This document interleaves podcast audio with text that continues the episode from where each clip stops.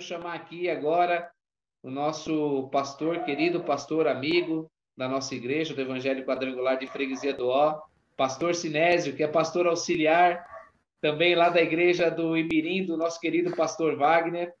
Não é verdade, pastor? Tudo bem com o senhor, pastor? Boa noite, Alex. Tudo bem, graças a Deus. Que bacana, pastor.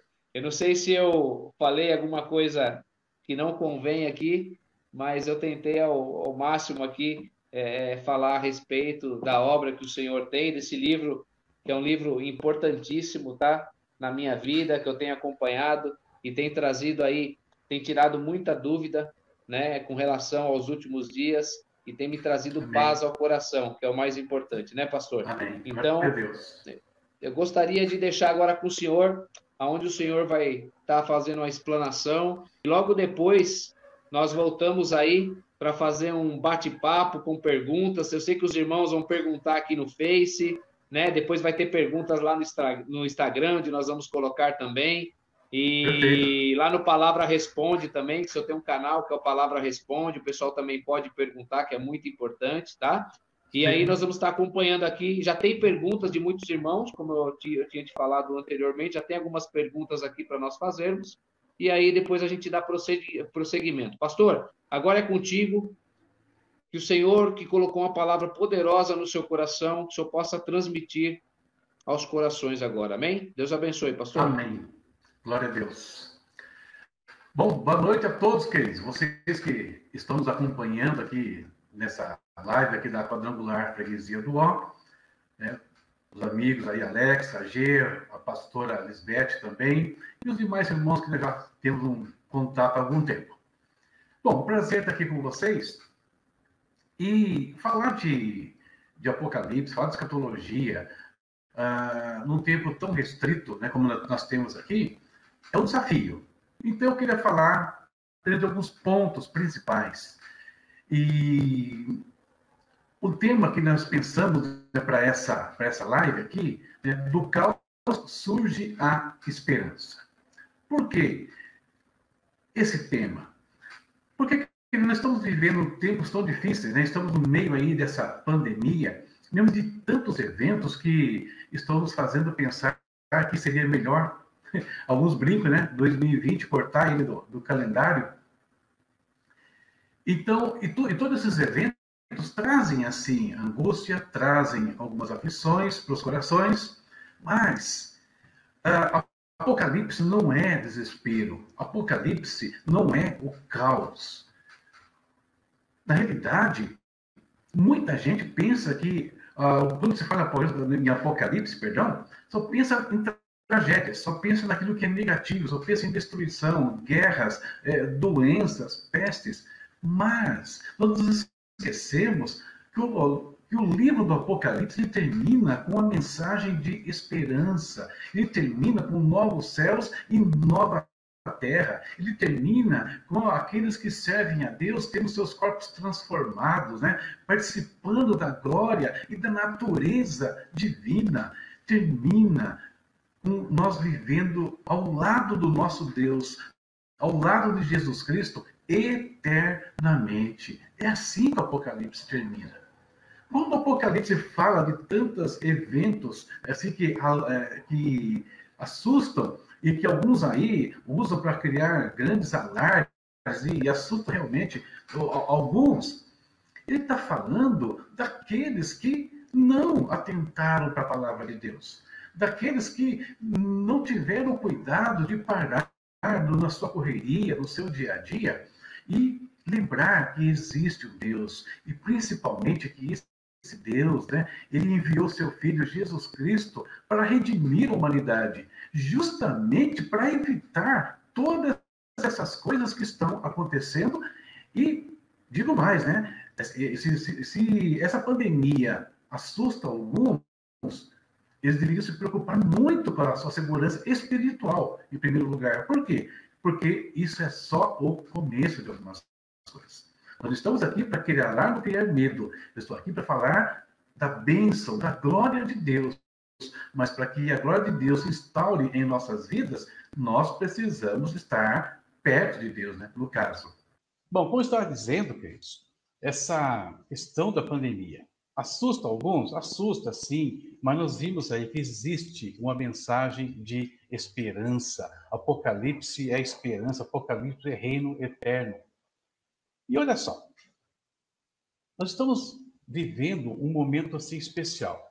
Vamos começar falando um pouquinho deste momento, falando um pouquinho dessa questão da pandemia, que desperta muitos pensamentos e muita questão. Nós vimos muita coisa sobre a pandemia sendo falada aí na internet, nos meios de comunicação e assim por diante. Então, qual a relação desses eventos com os últimos tempos? Qual a relação desse evento né, com as promessas que nós temos para a nossa vida? Nós conseguimos usar isso para nos localizar no tempo e no espaço? Com certeza, sim. Antes de entrar nesse detalhe, deixa eu só explicar uma coisa importante para vocês. Uma das perguntas que se fazem muito sobre a questão da escatologia, a questão do arrebatamento, é quando o arrebatamento acontece. Ou seja, se ele é um evento que acontece antes daquele período que nós chamamos de grande tribulação, durante a grande tribulação ou depois da grande tribulação. Aí entra aquele termos que alguns conhecem e talvez outros não conheçam, né? os pré-tribulacionistas, que são os que creem no arrebatamento antes da grande tribulação. Os midi-tribulacionistas são aqueles que acreditam que a igreja será arrebatada no meio da grande tribulação, ou seja, é, após três anos e meio do governo do anticristo. E os pós-tribulacionistas é que acreditam no arrebatamento pós os sete anos da grande tribulação. Por que eu estou falando sobre isso? Vou chegar lá. Nós temos grandes é, grupos de interpretação de escatologia no mundo. E o principal desses grupos, chamado de escola futurista, eles acreditam no seguinte: que todos os eventos, né, praticamente todos os eventos do Apocalipse, ou seja, selos, trombetas e taças, né, e, daí por diante, ou seja, pega o capítulo 4 do Apocalipse em diante, tudo isso vai acontecer após a grande tribulação. Esses são aqueles que têm o pensamento futurista. Os que têm um pensamento de uma linha mais histórica acreditam que não, não é assim. Que o Apocalipse, na realidade, ele já está ocorrendo. Ele já está acontecendo e ele vai, é, vamos dizer assim, acrescentar, as fases vão crescendo conforme o tempo. A interpretação que eu faço do livro do Apocalipse, que eu entendo que é mais lógica dentro das Escrituras, é justamente de uma linha histórica. O que quer dizer com linha histórica? Nós estamos dentro do livro do Apocalipse. Nós estamos vivendo o Apocalipse agora. Ele já está em andamento. Ele não vai acontecer depois que a igreja for arrebatada. Porque se Deus deixasse um livro aqui escrito é, para a sua igreja, desde o ano 96 depois de Cristo. E um livro que vai se cumprir só depois que a igreja sair desse mundo, qual o fundamento desse livro? Qual a necessidade dele para nós? Nenhuma. Nenhuma necessidade. Então, a linha histórica, ela me parece, olhando para as escrituras, procurando ser bem é, sóbrio na interpretação, equilibrado, aplicando os recursos hermenêuticos de interpretação, é que nós estamos vivendo o Apocalipse. Né? Versículo 19 do capítulo 1, o anjo fala a João, né? Escreve as coisas que você viu, né? As que tem visto, as que são presente e as que depois desta, do seu tempo, João, elas vão acontecer. Então, o Apocalipse ele fala de passado, presente e futuro. Ok? Então, deixar isso bem claro. Eu estou falando com vocês dos eventos de uma linha histórica. Portanto, nós estamos vivendo o Apocalipse agora, já. Nós estamos em algum ponto do livro e já já eu falo sobre isso. Segunda questão é que a maioria dos intérpretes também entendem, e se você assistiu algum tempo atrás aquela novela Apocalipse, né, que a Record apresentou, inclusive está reprisando agora, uh, você vai ver que eles falam ali que eles representam a escola futurista. E a escola futurista e um grande parte do público entende que os selos e as trombetas vão ocorrer somente depois do arrebatamento. Tá? Os selos e trombetas, eles fazem parte da tribulação na visão futurista, bem claro. Na visão histórica e na visão que eu entendo do Apocalipse, isso não é assim. Não é fato. Os selos e as trombetas, eles são paralelos, eles são a mesma coisa que aquilo que Jesus chama nos seus sermões proféticos de o princípio das dores. Então, selos e trombeta é igual ou são iguais ao princípio das dores. Portanto, eles não fazem parte da grande tribulação. A grande tribulação seriam somente as sete taças, ou seja, capítulo 13 em 12, perdão, em diante do Apocalipse. Até o capítulo 11, não, até o capítulo 11 ainda é dispensação da graça, ainda é o tempo da igreja. É ali que estão selos e trombetas, tá? Isso na linha histórica. E repetindo, é a linha que eu sigo. Por que eu estou dizendo isso para vocês? Porque eu vou falar sobre selos e trombetas aqui, e você pode achar que eu, tô, eu penso que a minha linha é que a igreja passe pela grande tribulação. Não, eu sou um pré-tribulacionista. A minha visão, a igreja não passa pela grande tribulação. E selos e trombetas não fazem parte da grande tribulação. Essa é a posição que eu defendo e passo aqui no livro com todos os argumentos ali que, que, que alguns já têm lido e sabem o porquê eu penso dessa forma.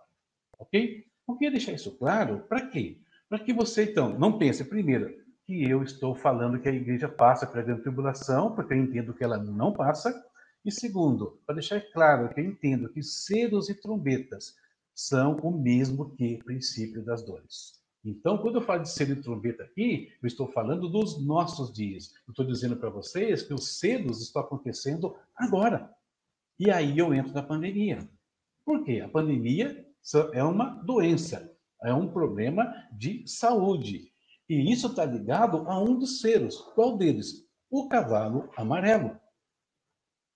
Ok?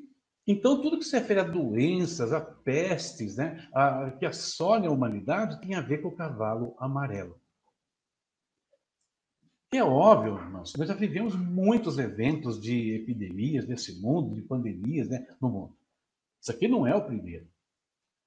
Mas esse evento ele adquiriu, dentro do cenário escatológico, um destaque especial. Por quê? Por conta dos, da, dos efeitos, das consequências de tudo que ele causou e tem causado. Então, a pandemia do coronavírus, né, que alguns até não, acho que não podem falar sobre isso, tem até umas restrições aí, YouTube e alguns lugares, essa pandemia ela tem características especiais. E eu passei a olhar para esse evento com uma espécie de limite. Ou seja, como assim o limite? Como que dando uma transição entre o cavalo amarelo e o próximo e o próximo selo, porque o cavalo amarelo ele é já né, o quarto selo. E o que seria o quinto selo, tá? Então, então, ou seja, então nós estaríamos vivendo aqui os limites do, do, do cavalo amarelo, os limites de terminar essa fase aqui e passar para um, não passar, né? Porque os eventos não mudam, eles se incorporam um ao outro na realidade mas ser adicionado no cenário mundial um outro elemento. Já falo sobre ele. Então, pandemia tem relação com as questões escatológicas? Sim, ela tem. Por quê? Porque esse evento ele provocou algumas situações no mundo muito interessantes, coisas que até então não tinham acontecido. Você, por exemplo, hoje, deixa eu até pegar uma coisa que eu vou mostrar para vocês. Você hoje né, não consegue em alguns lugares sem a sua máscara. Até caiu aqui. Sem a sua máscara. Você precisa desse instrumento aqui para você entrar em alguns lugares, ou melhor, em todos os lugares né, nesse instante. Virou lei. E eu estou brincando com isso aqui, fazendo uma, a, a seguinte brincadeira com esse objeto. Né? Máscara, se você pegar bem aí, máscara, ela tem todas as letras, né, de marca, né? Então, a máscara aqui. Lógico, não estou dizendo que isso aqui é coisa do anticristo, né? calma, fique tranquilo. Eu estou dizendo que isso aqui é uma marca que está sobre todos nós. Ou seja, esse evento está criando uma situação no mundo de, de um coletivo social já adequando a outras situações mais graves, adequando a outras situações onde nós, ou melhor, onde a humanidade, sem grandes resistência, vai se permitir ter uma marca, alguma coisa sobre a sua vida por conta de outras situações econômicas e de caos que nós sabemos que virão para o mundo. A pandemia, eu falei em alguns momentos aqui, espero ser mal compreendido, eu vejo ela como um grande ensaio. Eu não estou dizendo que o vírus não existe, tá, pessoal? O vírus existe, tanto é que por existir é que se consegue trabalhar algumas coisas por meio dele. É que consegue trazer alguns temores uh, no mundo por conta dele. Mas esse evento está sendo usado para uma série de situações e já despontando algumas coisas que estão sendo denunciadas, inclusive, pelos meios de comunicação. Por exemplo, ah, bem sendo falado, sendo falado no jornal Record, né, para quem essa vinha assiste, já uma linha de reportagens mostrando que mais de 300 municípios insistem em manter as igrejas fechadas, enquanto outras coisas já estão funcionando. Mais de 300 municípios no Brasil tá, estão cerceando o trabalho da igreja. Isso é um indicativo interessante né, para a gente atentar para essa situação. Então, nós temos a restrição da liberdade, também associada à pandemia, restrição da liberdade, uma marca, todos os eventos que vão nos ligar lá no final, na grande tribulação. Como se o mundo hoje tivesse sido preparado para algumas situações. Então, o, o evento existe, a doença existe, ela é grave, mas também está havendo muito oportunismo em cima desta doença. Muito oportunismo de N maneiras. Inclusive, infelizmente, corrupção, como nós temos visto aqui no nosso Brasil. Tá? Gente usando isso, usando a questão do coronavírus para desviar dinheiro para continuar a roubalheira que acontece em alguns, algumas situações. Então, a pandemia, sim, é um evento importante, ela tem a ver com o apocalipse, tá? Um evento limítrofe, ou seja, aí das questões de doença, e faz uma transição, me parece assim, né? Vai fazer uma transição para o quinto selo. E o que é o quinto selo? Perseguição à igreja. Perseguição à igreja. A perseguição à igreja, nos últimos tempos, ela não será uma coisa, como é que eu explicar, uniforme no mundo. A perseguição, ela tende a ser parcial, como foi lá no Império Romano, né, no início do cristianismo. Não havia uma perseguição consistente e generalizada, não, ela foi parcial. Ela atingiu a igreja em pontos específicos, e é o que está acontecendo em parte hoje. Ah, muito discretamente no Brasil, de uma maneira mais assintosa em países onde de regime fechado, ou de linhas religiosas mais, é, é eu explicar, é, restritas, né? que não, não admitem outro tipo de religião ao lado. Então, temos problemas né, em alguns países aí por conta de, de situações que a gente não conhece direito, mas Angola está tendo problemas sérios lá com, com a igreja cristã, que pode derivar para outras situações, e assim por diante. A perseguição ela vai crescer e vai aumentar após né, o arrebatamento, mas aí com aqueles que permanecerem aqui. E a perseguição hoje, ela tem um, um começo que temos que tomar muito cuidado com ele. Nós observarmos alguns eventos acontecendo no mundo, o Papa Francisco assinou alguns tratados com o Islã, com líderes judaicos, inclusive, está sendo construído um projeto chamado Casa da Fé Abraâmica, onde no mesmo local nós teremos uma igreja cristã, uma mesquita e uma sinagoga, tudo funcionando junto. O que, que eles querem com isso? Mostrar que a religião, elas são todas iguais, ela tem vertentes diferentes, mas é tudo igual.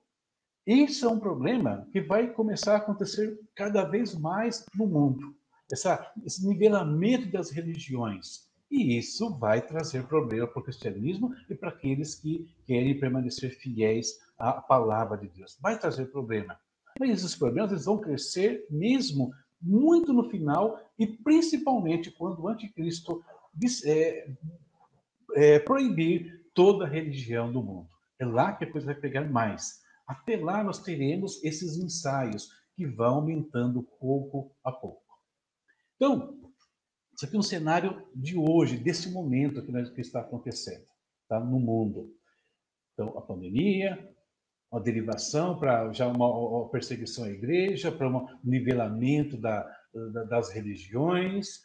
Em alguns lugares, a, a, o cristianismo, a igreja sendo tratada como elemento de segunda linha, ou seja, não é essencial, quando ela é, e muito, né? A igreja é extremamente essencial, principalmente aquelas igrejas que se preocupam com fazer o seu trabalho, o trabalho do reino, atendendo as pessoas no nível espiritual, e como muitas igrejas fizeram durante essa pandemia, com alimentos, né, com acolhimento daqueles mais carentes. A igreja ela é essencial. Então, e alguns estão achando que não, e tratando ela como, como algo qualquer, como um comércio qualquer. E não, ela não é assim. Então, esse é o que estamos vivendo no momento. E quando tudo vai terminar? Termina, queridos, com o avanço dos sinais dos tempos avanço de N sinais. E o interessante da pandemia é que ela acendeu né, o nosso o alerta no coração de todo mundo, porque nós estamos vendo algumas coisas se cumprindo diante dos nossos olhos. Estamos vendo isso acontecer.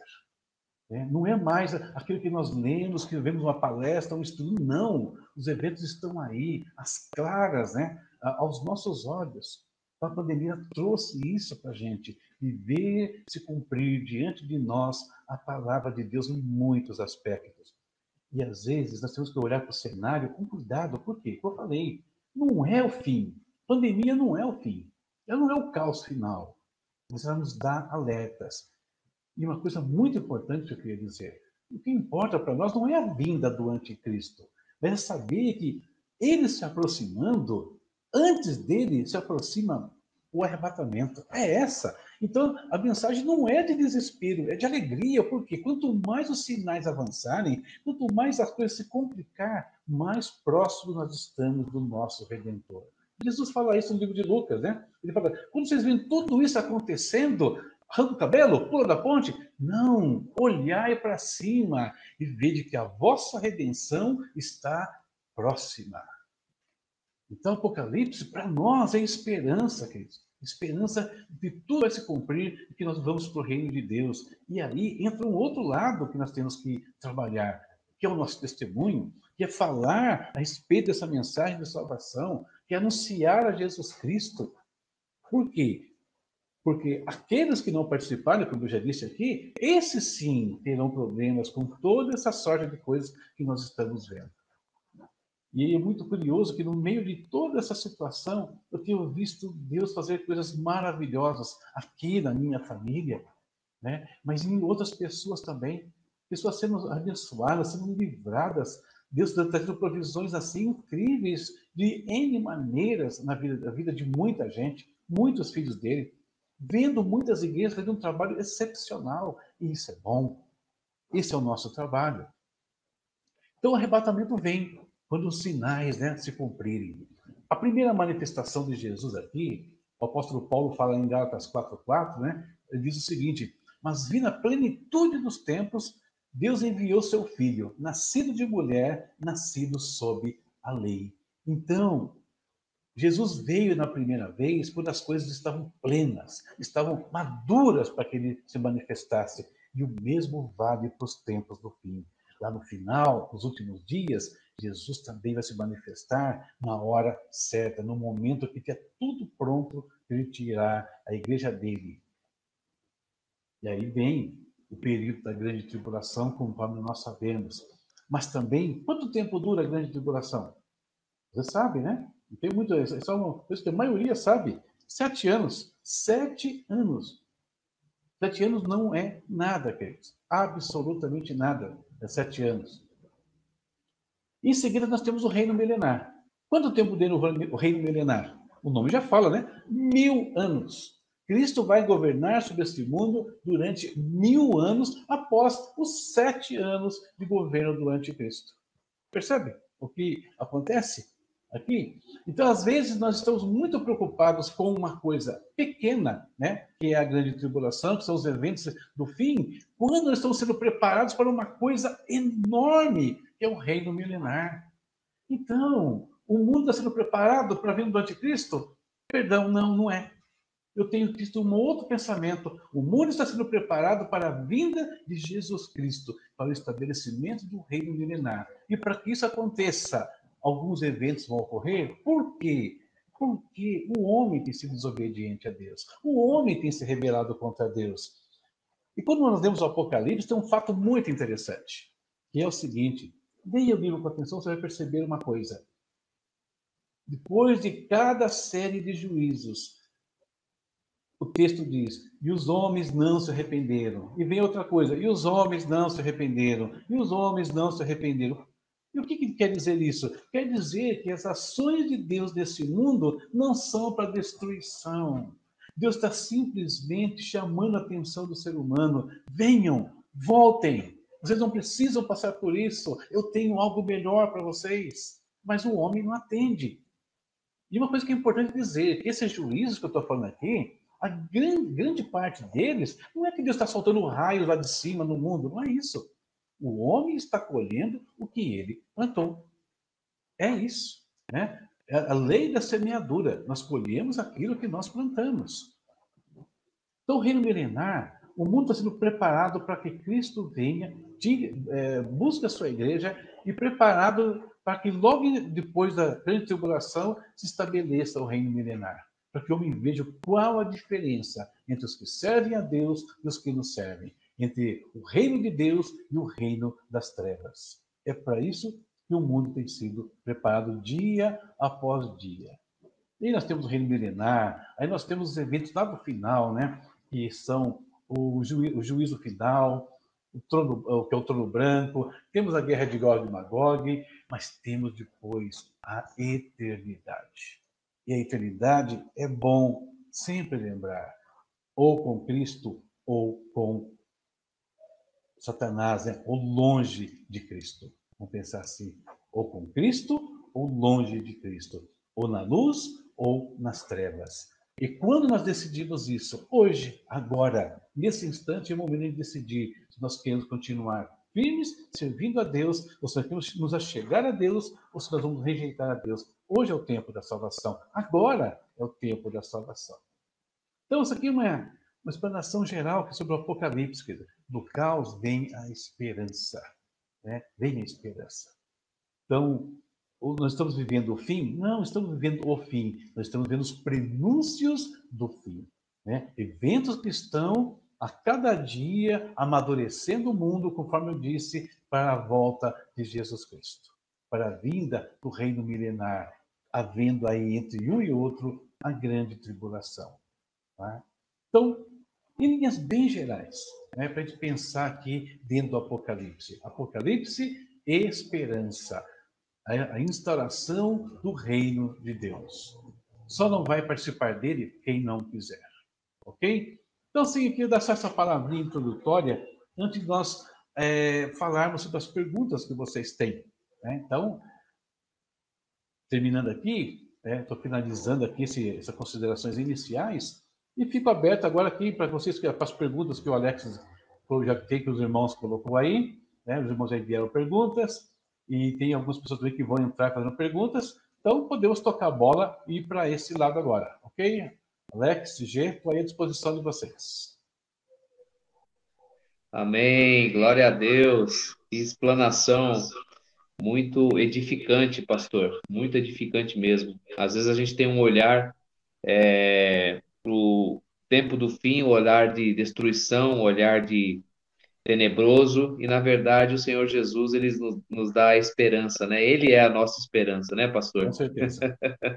pastor, é, realmente, né, nós temos algumas perguntas aqui na qual é, o, o pessoal já nos enviou anteriormente, tá? Mas tem uma pergunta agora dessa irmã que está ao vivo, que é a irmã Val, tá? Ela faz uhum. uma pergunta, vai ser perguntas variadas, viu, pastor? Como o senhor deu uma okay. pincelada aí, então, o senhor está preparado? é que eu sempre digo para o pessoal, pode perguntar à vontade, é, não tenha medo de perguntar, né? Respostas é outro departamento. Importante. Então, a Val, a nossa querida irmã Val, que está nos acompanhando, né? E ela sempre participa, né? Sempre está fazendo perguntas aí. É uma irmã muito abençoada lá da nossa igreja, pastor. Ela pergunta assim: ó, o inferno irá existir por toda a eternidade? Essa é a pergunta dela, tá? O okay. inferno irá existir por toda a eternidade? Agregando essa pergunta, aí uma pergunta minha: todos sofrerão a mesma pena ou terão penalidades é, diversas? Vamos dizer assim: um vai sofrer uma pena, o outro vai sofrer uma pena maior, né? Sim. Vamos lá. Então, o inferno, vamos pensar primeiro na questão da eternidade. No livro de Mateus, Mateus capítulo 25, tá? Diz o seguinte: ah, ele fala sobre o julgamento, né? No versículo 41 fala assim: ó, Então dirá aos que estiverem à sua esquerda: Apartai-vos de mim, malditos, para o fogo eterno, né? Preparado para o diabo e seus anjos. E lá no versículo 46, né, eu não estou lendo aqui todo o texto, lendo só algumas, alguns trechos, né? Irão esses para o tormento eterno, mas os justos para a vida eterna. Então, pegando apenas um texto, eu poderia aqui citar algumas palavras que Jesus fala, né? Que, um lugar onde o, o, o, fogo não se apaga, né? O bicho não morre e assim por diante. Existem, queridos, alguns pensamentos por aí que falam que não haverá um inferno, uma condenação eterna.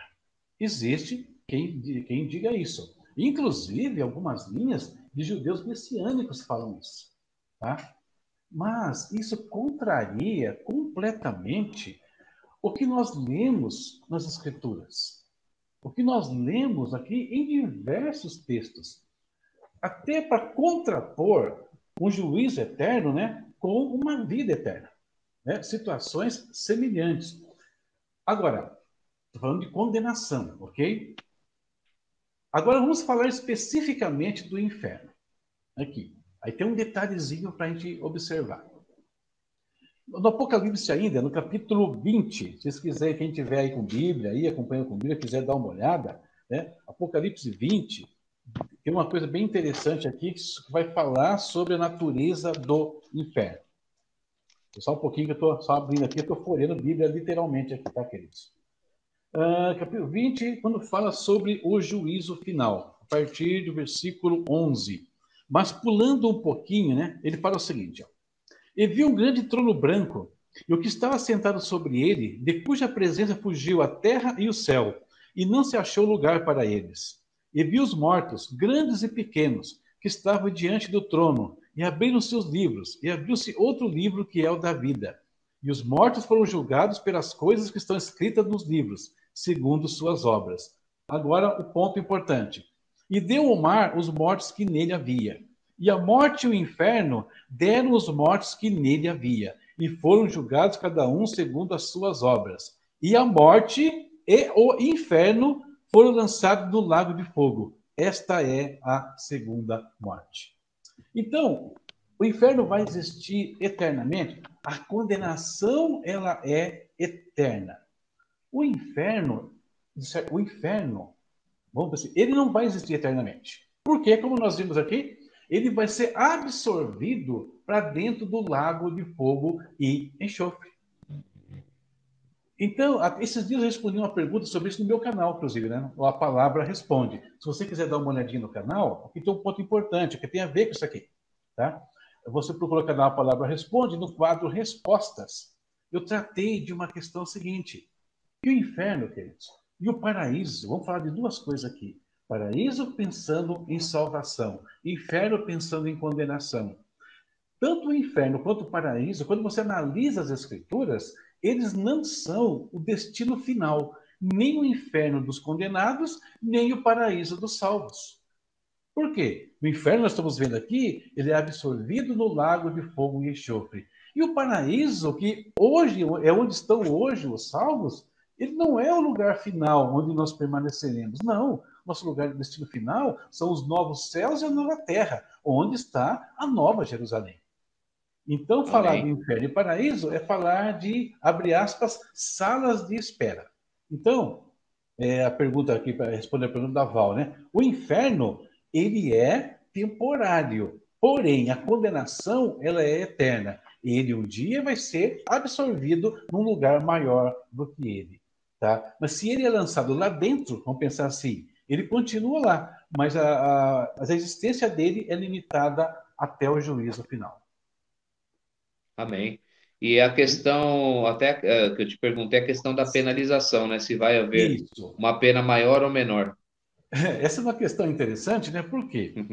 Porque eu fico imaginando como seria uma pena maior, né? uma condenação maior no contexto divino. Tá? Como poderia ser isso? Mas nós temos umas pistas interessantes. Vamos pegar o exemplo comum nosso aqui? todas as pessoas né, que cometem delitos sofrem a mesma pena? Não.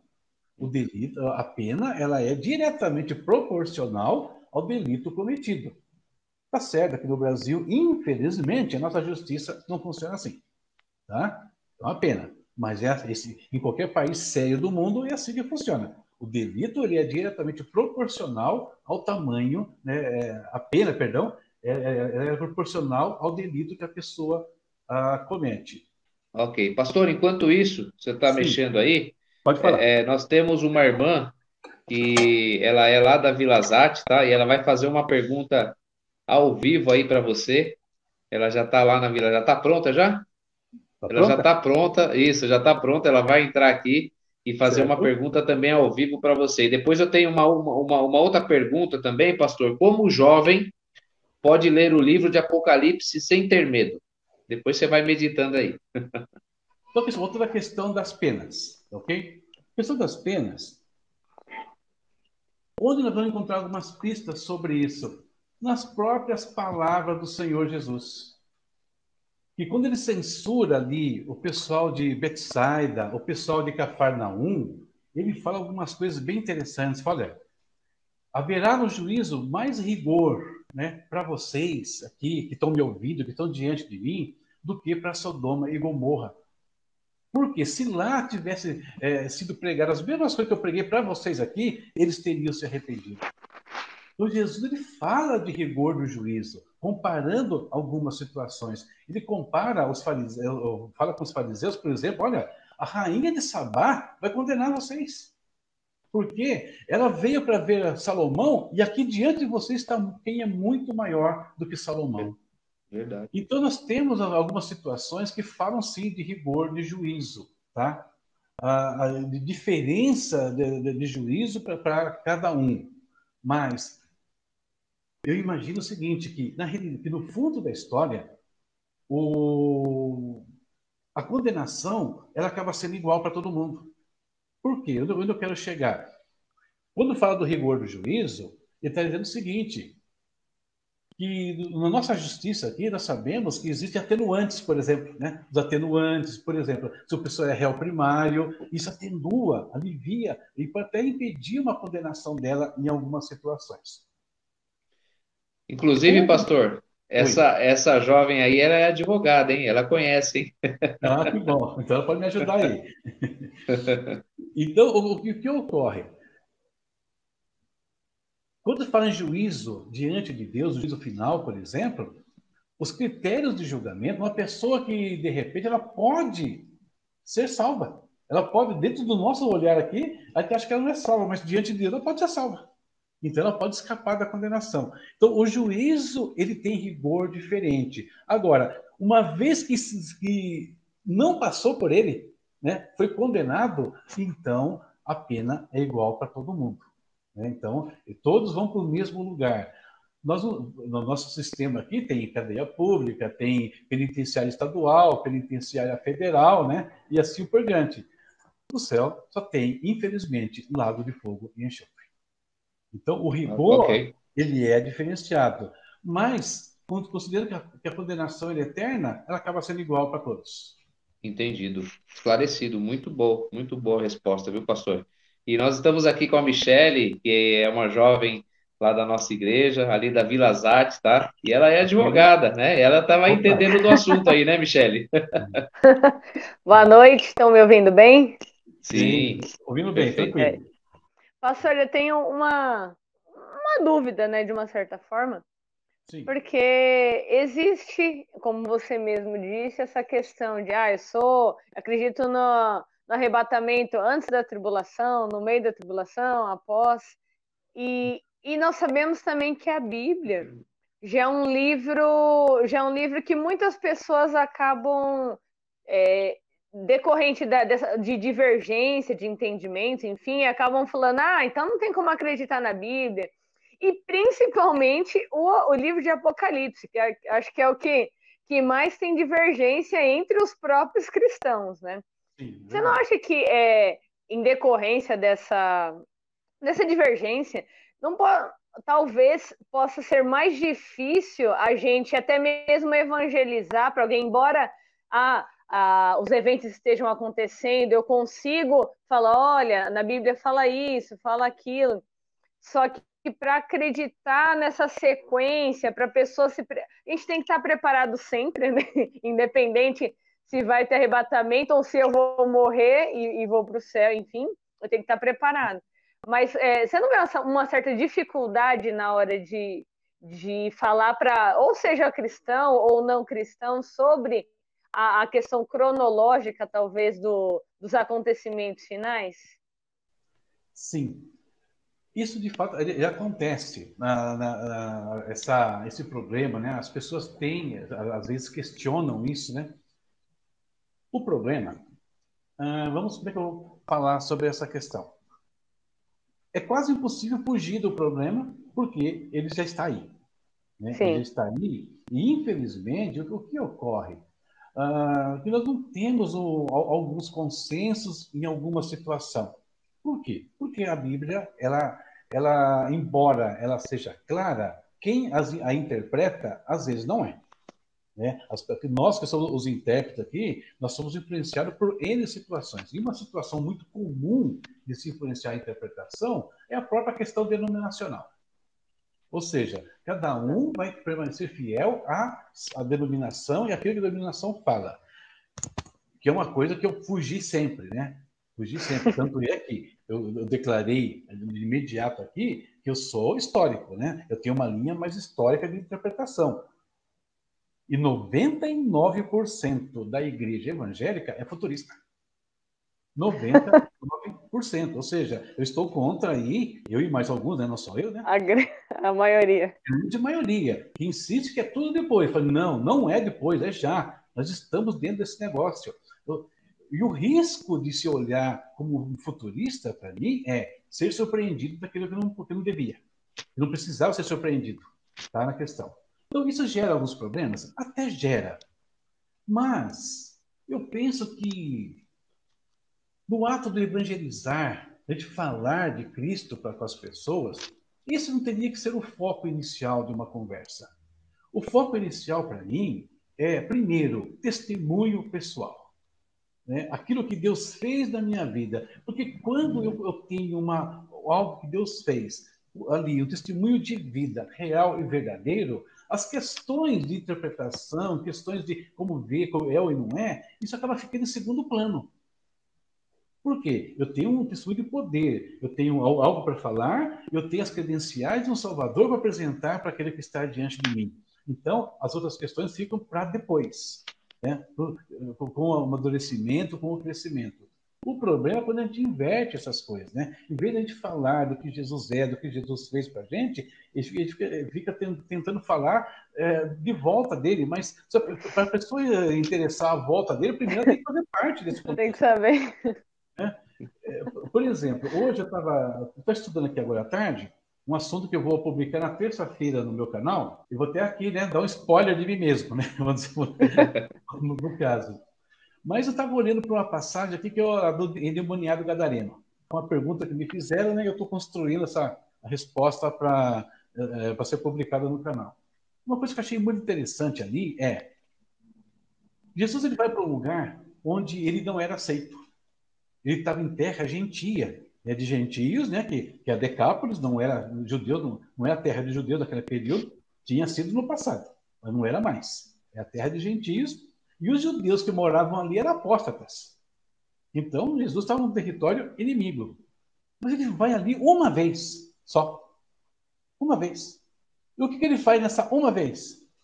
Ele liberta um homem e transforma esse homem num missionário. E esse homem tinha um testemunho de vida para falar, e esse homem tinha uma demonstração de poder de Jesus Cristo na vida dele e no, nos porcos né, que acabaram perecendo lá, para dizer. E esse homem era nativo, era daquele lugar. As pessoas viram o que aconteceu com ele.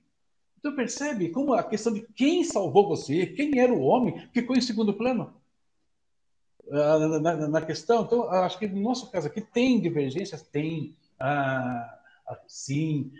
As divergências, o apóstolo Paulo fala uma coisa muito interessante, é, só que ele fala no termo de heresia, tá? Eu, aqui no caso não estou falando de heresia, estou só de divergência de pensamentos. Mas Paulo fala uma coisa interessante, e, e até importa que hajam heresias, para que, os, para que a verdade se manifeste.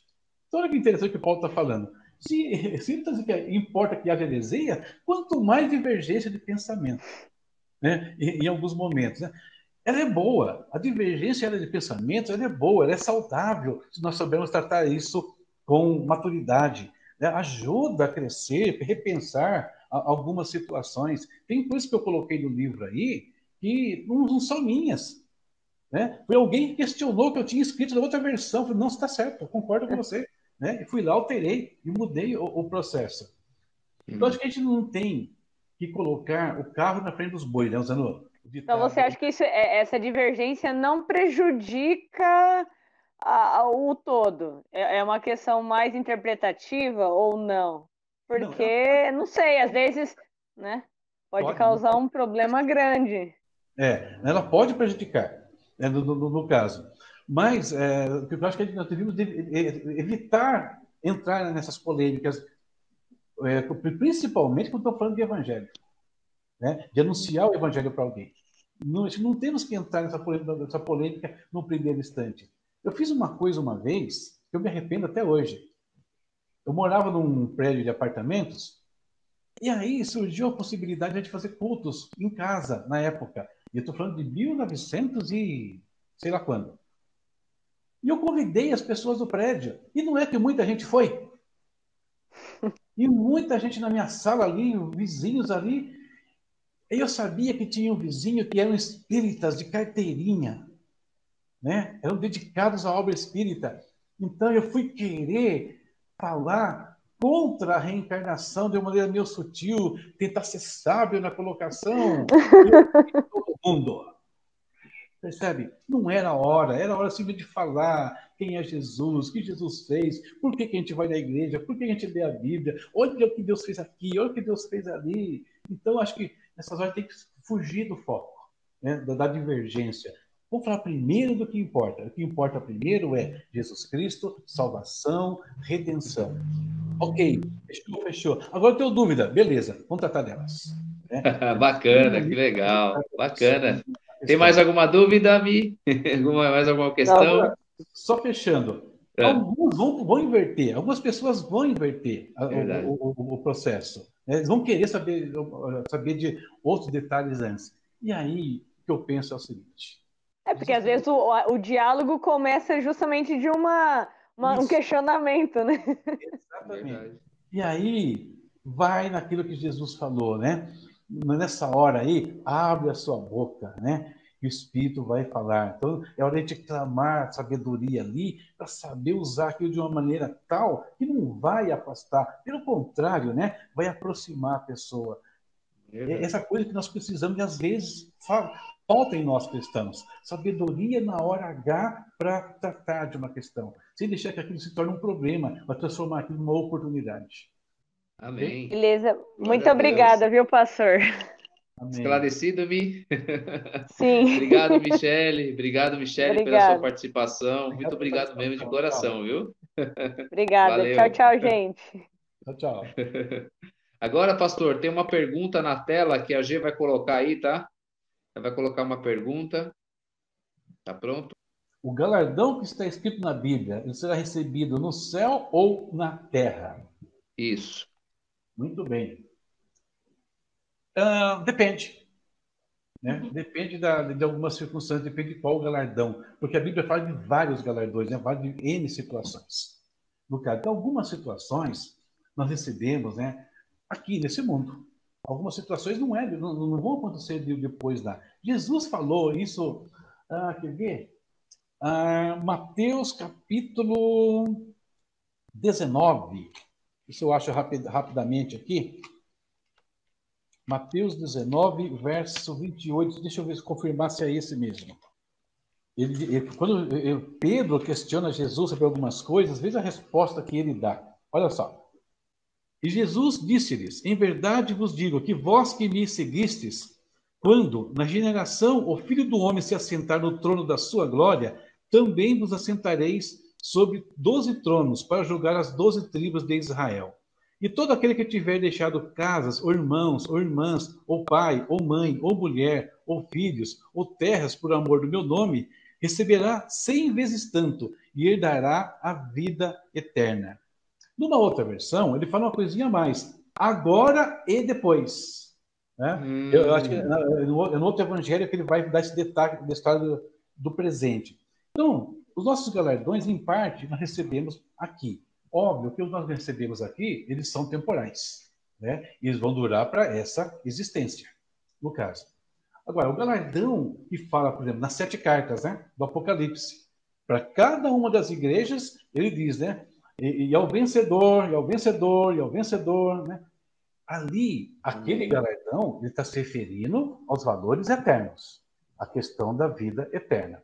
Então, Bacana. servir a Deus tem recompensas no tempo presente, né, para a nossa vida aqui, ainda nesse mundo, mas tem também aqueles que são eternos. E os eternos, no caso aqui, basicamente, eles se resumem em um: a vida eterna. Amém. Esse é o nosso grande galardão. A Glória eterna. a Deus. Ou seja, é, todo o restante das coisas perde o sentido ou fica muito pequeno diante da possibilidade de viver eternamente ao lado de Deus, da restauração plena e gloriosa que nós vamos ter com Ele. Tá? Até então, mesmo me faz pensar, né, pastor, daquela parte em que os discípulos chegam todos alegres, né, fizeram a obra de Deus, e o Senhor Jesus fala, não importa que o seu nome esteja escrito no livro da vida, né? Perfeitamente. Né? Ou seja, tem importância lá a autoridade, o poder aqui ministerial? Claro que tem. Se não tivesse, eu não delegava isso pra, sobre as nossas vidas mas isso tem um valor é, limitado. Né? O que contava mesmo ali, acho que é interessante, que não só o nome deles escrito no livro da vida, como também aqueles que eles fizeram com que os nomes fossem escritos né, no livro da vida. Né? Amém. E, porque eles, eles vão encontrar esse pessoal depois na eternidade. Amém. Essa pergunta, viu, pastor, foi da Ana Caroline, tá? A nossa querida irmã Aninha que nos ajudou bastante lá no seminário. O senhor lembra dela? Lembro. Inclusive, ela sugeriu que eu colocasse algumas coisas no YouTube, né, no, é, Amém. canais e coisas desse tipo. Então, Ana Caroline, estão lá. A palavra responde. Estou colocando. Acompanha lá. Glória a Deus. Bacana. Pastor, tem uma pergunta aqui que é da irmã Priscila, tá? Ela colocou assim, né? é, até a medição de 2020 sobre um relógio, né, na qual o pessoal fala que é o relógio do Apocalipse, né, um relógio é, é, que ele tem uma medição assim diferenciada, fala, que fala a respeito do final de tudo, né? O relógio Apocalipse marcava dois minutos para o final do mundo. Os cientistas disseram que desta vez, além do risco de uma guerra nuclear, o planeta passa por riscos relacionados ao meio ambiente e às mudanças climáticas. A uhum. Bíblia traz alguma referência sobre mudanças climáticas ou guerra nuclear? Ok. Esse relógio do Apocalipse, eu já vi né, algumas edições dele. Da última vez que eu li sobre o relógio, na última atualização que eles tinham feito, estava em um minuto, né? Essa é dos 60 segundos, eu não cheguei a, a ver nessa última aí. Uh, mudança, a Bíblia fala especificamente sobre mudanças climáticas. Pensando de uma maneira direta, assim, explícita, vamos dizer, não, não fala. Mas ela fala uma coisa na sétima trombeta no Apocalipse, ele fala uma coisa interessante que a gente pode ler aqui. Apocalipse 11, tá? No capítulo 11, na sétima trombeta, ele vai dizer o seguinte. Ele fala o capítulo, fala o capítulo e procura em outro. Muito legal.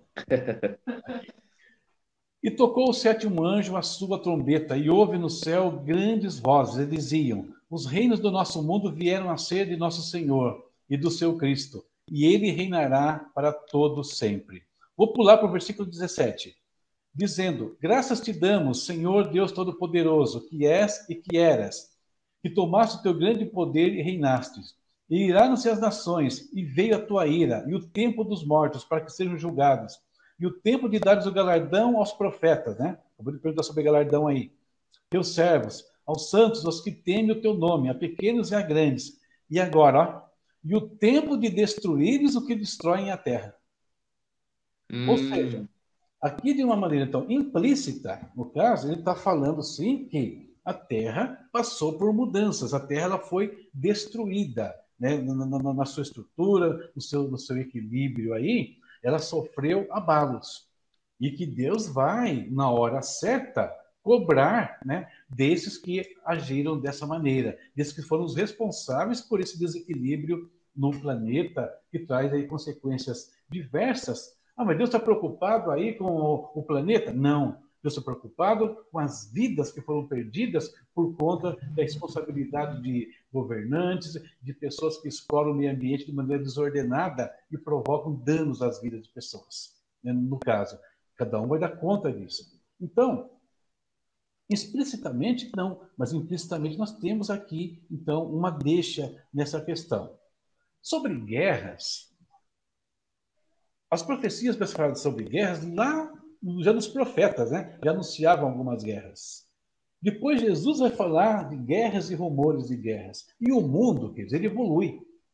Ele vai evoluindo. Ou seja, guerra é guerra em todo o tempo. O que muda são os interesses, o que muda são as armas, os armamentos que o, que o homem utiliza de uma maneira assim geral. Então, fala, a Bíblia fala de guerra nuclear? Não, a Bíblia fala de guerras, tá? E haverão guerras? Sim, nós teremos guerras nesse mundo. Nós teremos guerras ainda antes né, mesmo do Armagedon, que é uma das grandes batalhas pós a, a, grande tribulação. Antes disso, haverão algumas batalhas no mundo, batalhas contra Israel. E como serão essas batalhas? Guerra é guerra. E cada país, cada situação, vão usar o que tiver à mão. De melhor, abre aspas desse melhor, tá? Estou falando aqui de, de armas é, é, evoluídas, não que elas sejam boas, não é isso, pelo amor de Deus. Tá? Por exemplo, Segunda Guerra Mundial. Como que os Estados Unidos, os aliados, colocaram um fim no confronto com o Japão? Com dois eventos terríveis que nós conhecemos, né? Hiroshima e Nagasaki. Usaram o que eles tinham né, de, de, do mais alto nível ali para consumar aquela guerra. Então, a tendência é que isso aconteça cada vez mais, enquanto tiver guerra, né? Vão se usando os recursos que tem à mão. Então, pode ter uma guerra nuclear? Claro, né? é, é possível que ocorra sim. Mas lembrando que nenhum evento que vai ocorrer, isso é importante dizer, nenhum evento que vai ocorrer no mundo vai destruir o mundo. Nenhum.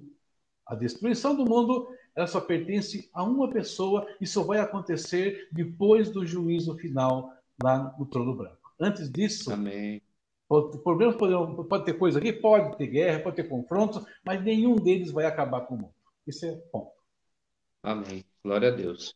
É, temos duas perguntas, então, a G vai colocar aí na tela, pastor. O pessoal está fazendo bastante perguntas, mas eu quero dizer assim: olha, é, podem fazer, viu? O pastor aqui ele está aberto a qualquer tipo de pergunta, né? Que nem ele disse, né? Se vai responder ou não,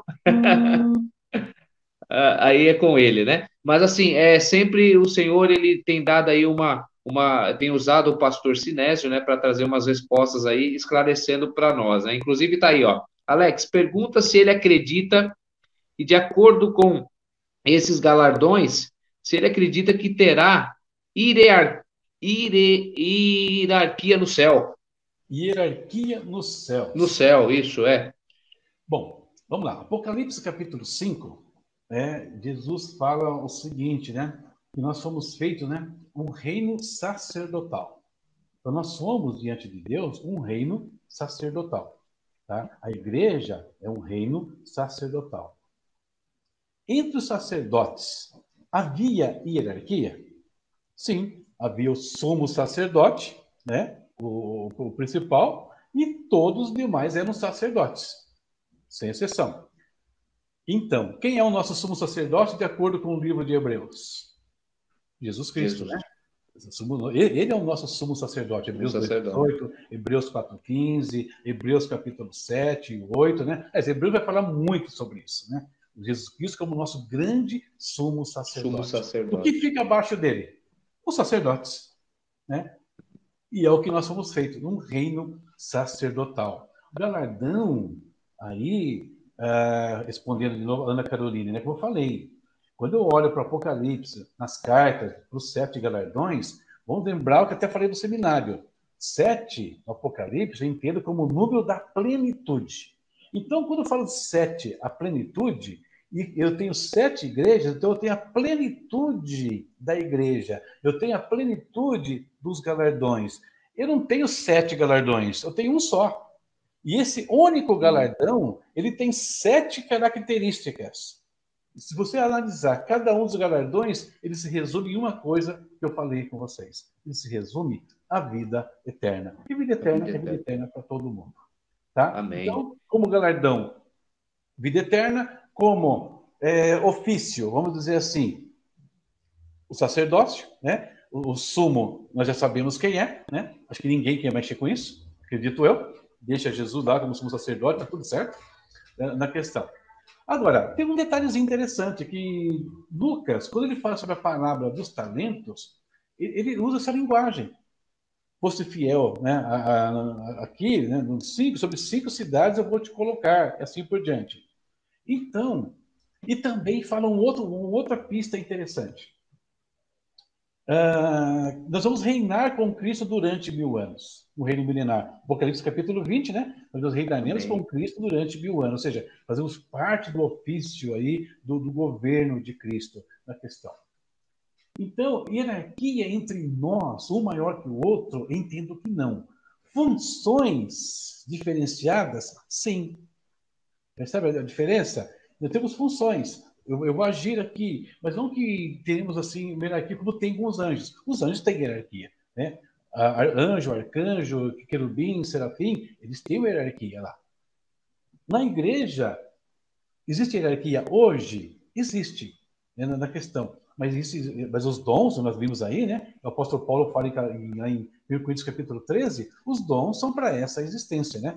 Havendo dons, havendo línguas, tudo isso vai cessar. Né? Tudo isso desaparece depois. Então, Amém, pastor. Nivelados, eu acredito nivelados e com funções diferenciadas. Amém, glória a Deus. Tem mais uma pergunta ó, do nosso querido irmão Aguinaldo Andrade. Como serão as condições gerais durante o milênio? E Satanás será preso por mil anos? Como será esta prisão? Bom, essa prisão é, é bom tempo, é mil anos, né? Apocalipse capítulo 20 de novo. Né? É literalmente, né, pastor? Literal. Literal. É literal, mil anos. Literalmente, os mil anos. É... Como será a prisão? Eu não sei o que ele quer dizer, como, como será essa prisão. E prisão, qual é a ideia? E o, e o texto é bem claro do porquê, né? Ele vai ser preso. Lá, capítulo 20, aqui. Aqui, ó. E vi descer do céu um anjo que tinha a chave do abismo e uma grande cadeia na sua mão. Ele prendeu o dragão, a antiga serpente que é o diabo e Satanás, e amarrou-o por, por mil anos. E lançou-o no abismo, e ali o encerrou e pôs selo sobre ele, para que mais não engane as nações até que os mil anos se completem. Então, o que acontece? A prisão dele ele vai ser tirado de ação, né? literalmente tirado de ação. Como se prende o espírito? No mundo espiritual.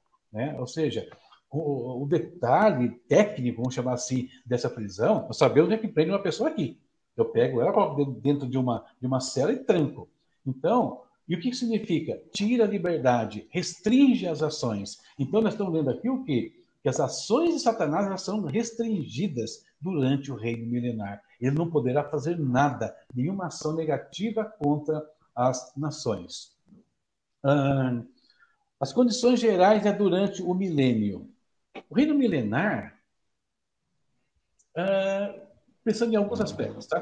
Primeiro, grande tribulação.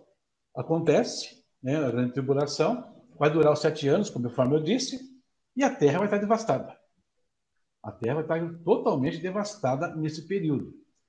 E aí nós vemos que, com Mateus 19, que eu li aqui agora há pouco, Jesus fala da regeneração, né? Toda a terra será regenerada. Uh, Ezequiel 47 também fala dessa visão da regeneração de todo o mundo.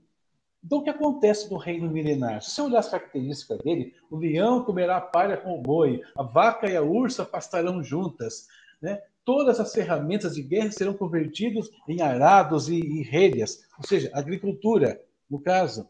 Então, quando você pega as características do reino milenar, então a gente percebe que ele volta a ser o paraíso. A terra se transforma, né, será restaurada ao modelo do paraíso no, no passado. E interessante que fala que sobre a prisão de Satanás, né, porque depois importa que ele seja solto por um pouco de tempo, né? E ele vai então levar Verdade. muita perdição.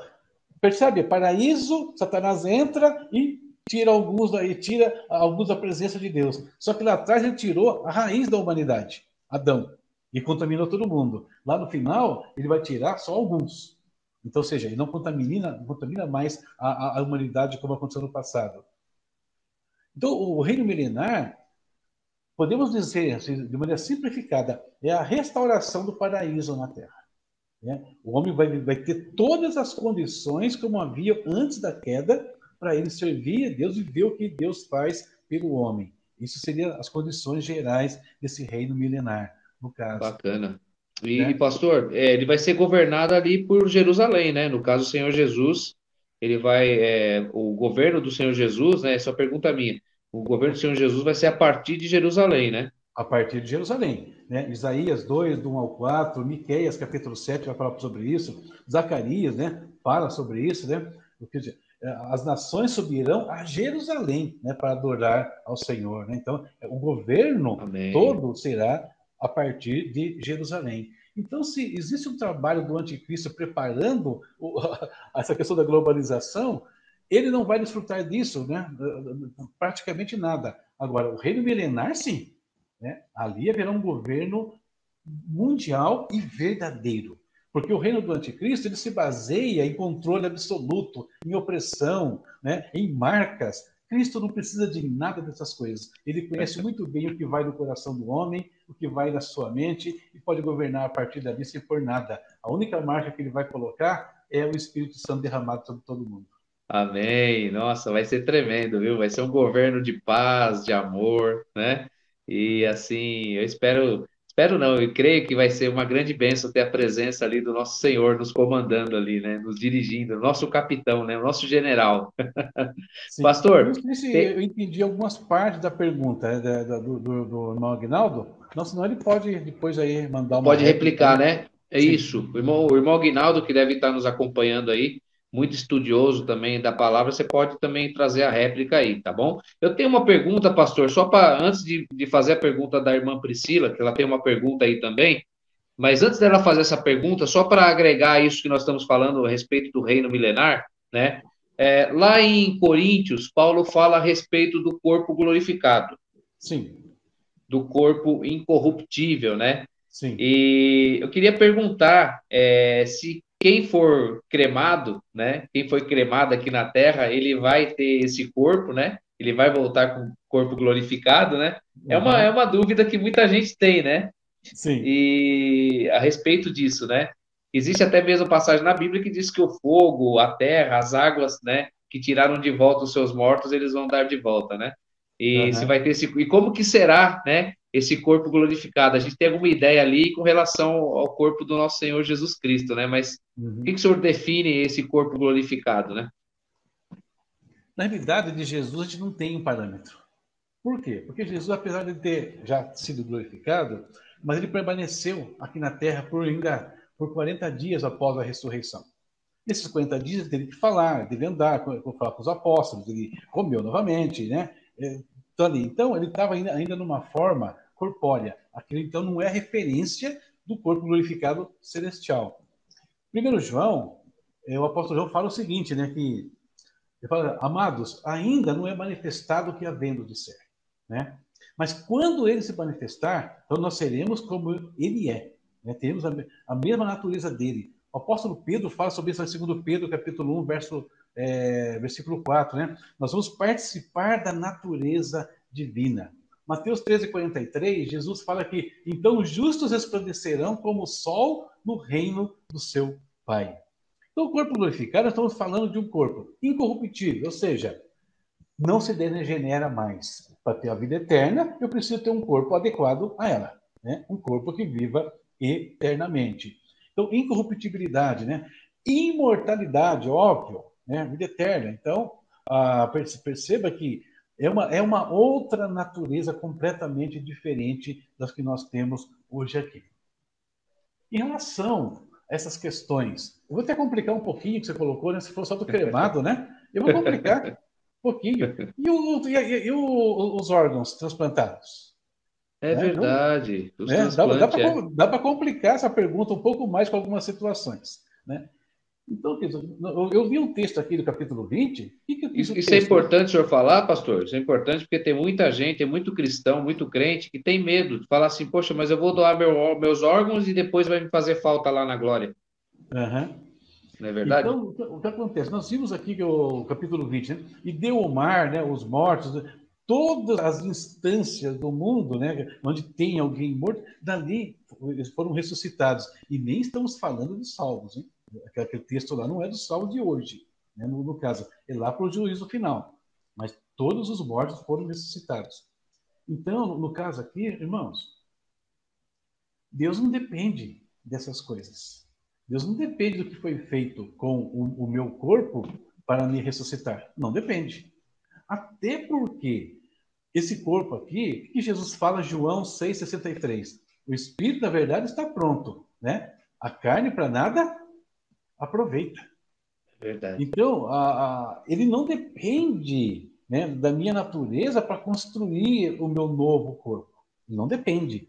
Né? E outra coisa, mas só que, apesar de não depender, ele fala: os mortos em Cristo ressuscitarão. E quando fala em ressurreição, é ressurreição completa na, na, na, questão, não importa o que aconteceu com esse corpo, e já ressuscitado em glória na, na questão. É, então a gente vai para outro, outra instância completamente diferente. Outra situação, estou preocupado com o órgão que eu perdi, mas o meu corpo é espiritual, é, é, é glorioso. Eu não, eu não, não, é um corpo feito mais para esse mundo. Glória então, não a Deus. Vai faltar Sensacional. Nada. Não tem como faltar alguma coisa, porque oh, é só uma transformação para uma outra realidade. Então, essa outra realidade, o que, não, o que não se usa mais aqui, some né? Por naturalmente é. já vai sumir, né? Como que, como que ele vai ser, o que, que ele tem, não tem do outro lado? Aí, eu, junto com você, nós perguntaremos isso no dia do arrebatamento, beleza? Eu não sei também. Amém. Glória a Deus, esclarecido. Puxa vida, hein? É muito importante, né, trazer esse, esse esclarecimento, porque é, muitas pessoas conversam isso, né, pastor? Nas Sim. entrelinhas ali, né? Eu, Poxa vida, eu não, eu não vou doar o meu, meu rim porque vai me fazer falta lá na glória o rim, né? E aí o senhor veio com essa resposta, me fez até lembrar daquele versículo, né, que fala que ele faz as coisas que não são tornar a ser, né? Então, uhum. ele é o nosso Deus, é o Deus do, o Deus do impossível, né? Pastor, eu queria. É... Um pode falar. Assim, é, é, por exemplo, Independente da situação que acontece com o corpo, ele vai, o pó volta ao pó. Perfeito? Amém. Né? Se, desfaz, ou seja, desaparece isso ao longo da, da coisa. Dependendo da situação. O corpo, dependendo do tempo, ele já sumiu, já foi né, embora. E no dia que, quando Jesus ele morre lá no Calvário, o que, que diz o texto lá em Mateus? Que muitos corpos de santos foram ressuscitados. Sabe é verdade. há quanto tempo? Ah, essa questão. E suscitaram ali e entraram na cidade ainda. Então, nós não podemos limitar o poder de Deus né, nessa questão. Ele não precisa disso aqui. Né? Ele pode ressuscitar, e como eu promoto a glória, o que, que eu preciso de verdade? Da identidade do sinésio. A identidade do sinésio ela está no espírito e está na alma. O corpo é mais um detalhe. É por isso que é importante. A gente sempre fala com os jovens aqui, eu, a Priscila, né? A gente bate sempre nessa tecla, né? E fala para o jovem qual a sua identidade em Cristo Jesus, né? E é muito importante a gente ter realmente a, identidade do nosso Senhor em nós. Né? A Priscila tem uma pergunta, né, que ela está dizendo assim: nenhum evento que vai ocorrer não destruirá o mundo, né? Ela está é, é exclamação, né? Nenhum evento que vai ocorrer não destruirá o mundo. É, foi aquilo que eu comentei, né? Por quê? Sim. Não vai destruir o mundo, quando pode destruir o mundo, em termos de fim, tá? Botar uma, uma régua, passar a régua no mundo. Não. Isso só acontece no final das, de todas as coisas, como nós vimos aqui, e aí é descrito sim pelo apóstolo Pedro, né? lá na segunda epístola, no capítulo 3. Mas os homens aqui, eles poderão danificar muita coisa, né? É, causar muitos danos, mas destruição final, acabou tudo, isso não. Amém. Pastor, tem mais uma questão aqui que eu anotei durante a semana, está dizendo assim, ó. Tá bom, vamos lá. Os 144 mil estão espalhados pelo mundo, né? Ok. Como eles serão chamados para pregar para Israel a respeito de Yeshua? Né? Acredito que para os israelitas, né? Para os judeus. Okay. Não, é isso que eu precisava relembrar. Beleza. Olha só.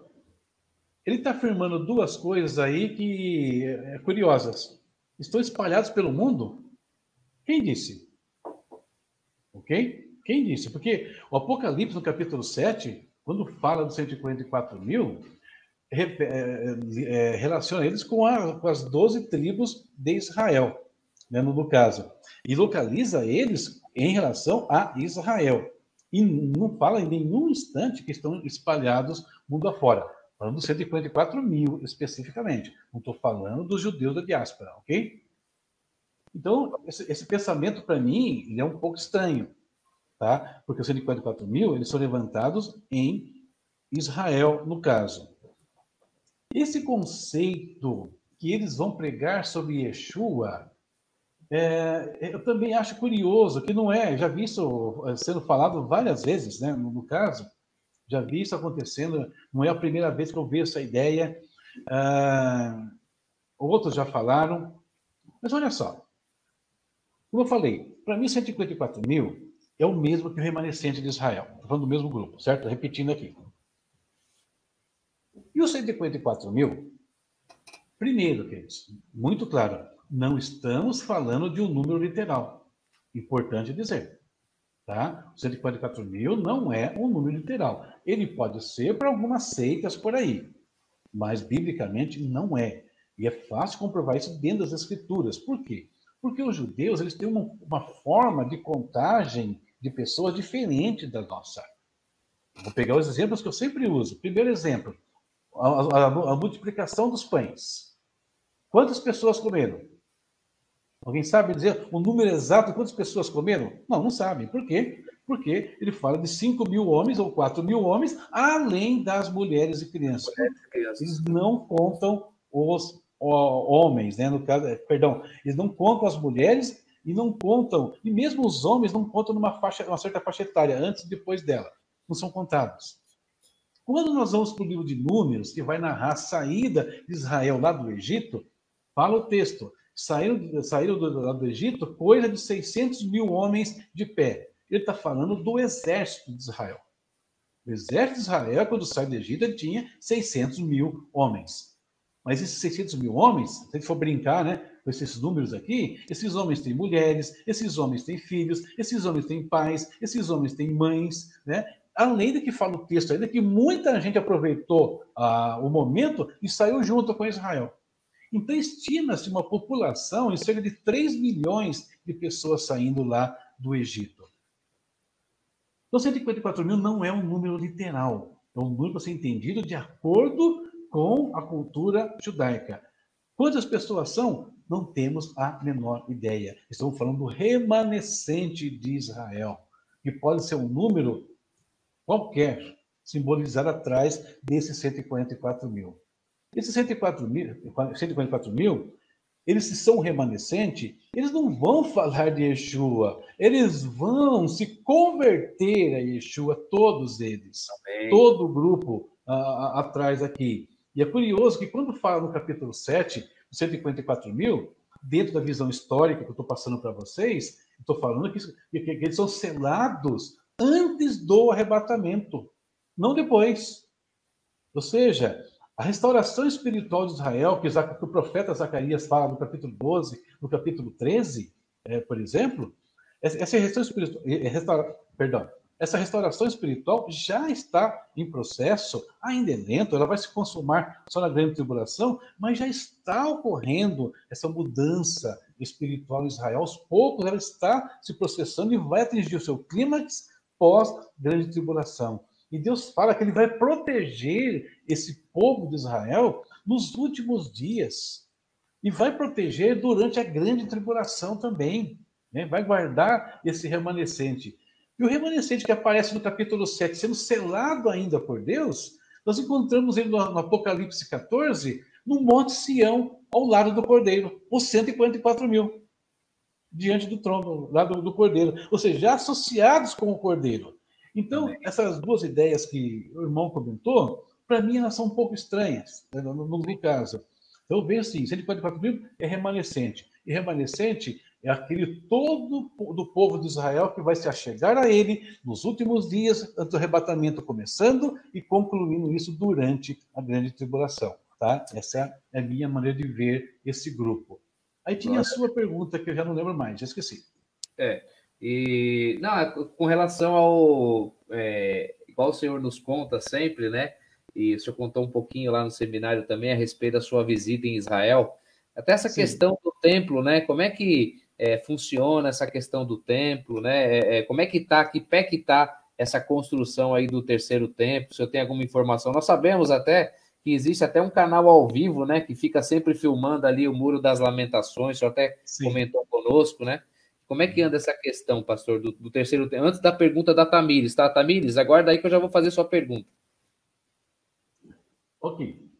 Hoje, né, no caso, até o, o pouco que eu acompanhei algum tempo atrás, Lá em Israel tem um lugar que é chamado, né, uma, uma entidade, chamada Instituto do Terceiro Templo, no, no caso.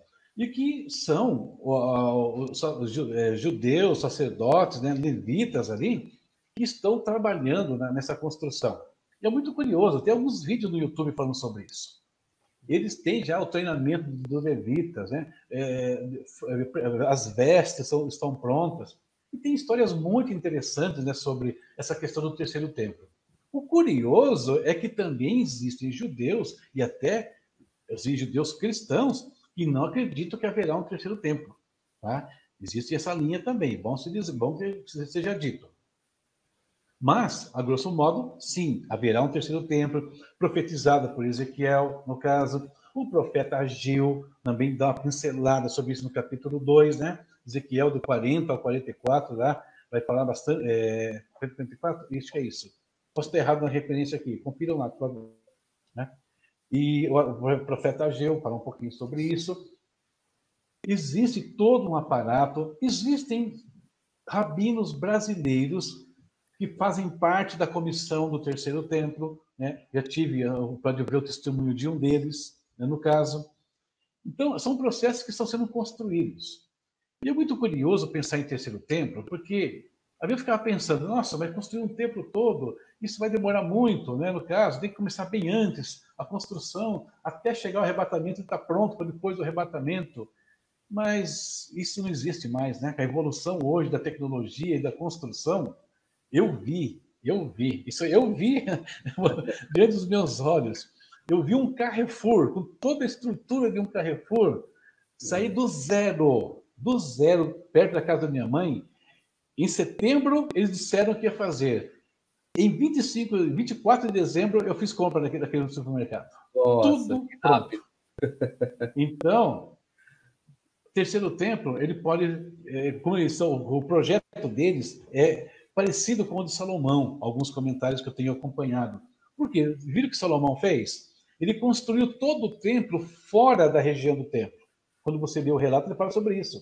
Ele fez tudo fora daquele lugar, né, no, próximo dali, e no, no, no, local do templo ele só montou. E, e o curioso é que o texto fala: na montagem do templo em Jerusalém por Salomão, não se ouviu martelos nem som de nada. Era Nossa. tudo feito já pré-montado. Se Salomão fez isso, hoje então, hoje em dia está mole, né? Para resolver e essa como, parada aí. E como tem essa câmera aí já lá no Muro das Lamentações, nós vamos ver tudo isso ao vivo, né? Vai ser uma grande bênção. Pastor, nós fizemos... é... Sim. para nós aqui é, partimos já para a conclusão, tá? Daqui a pouco nós vamos, pessoal, nós já vamos fazer também o um sorteio, tá? O sorteio vai ser aqui virtual de todos vocês que participaram. Uma grande benção essa noite, muitas participações. Tem uma pergunta da Tamires. A paz do Senhor, pastor, uma dúvida. Por esse ponto histórico, nós, a igreja, corpo de Cristo, estamos passando por aqueles acontecimentos hoje de apocalipse, tribulação e etc. Entendi a pergunta dela. Não. O pensamento histórico, é, no caso, Tamires, vou botar lá no comecinho da minha fala, tá? No começo da minha fala, eu disse o seguinte, que pela grande tribulação, a igreja não passará. Não, tá? O problema é a questão do que é grande tribulação dentro do Apocalipse. A maioria entende, como eu falei, né, que a escola futurista, principalmente, que o Apocalipse é todo acontecendo após o arrebatamento. A história histórica, não.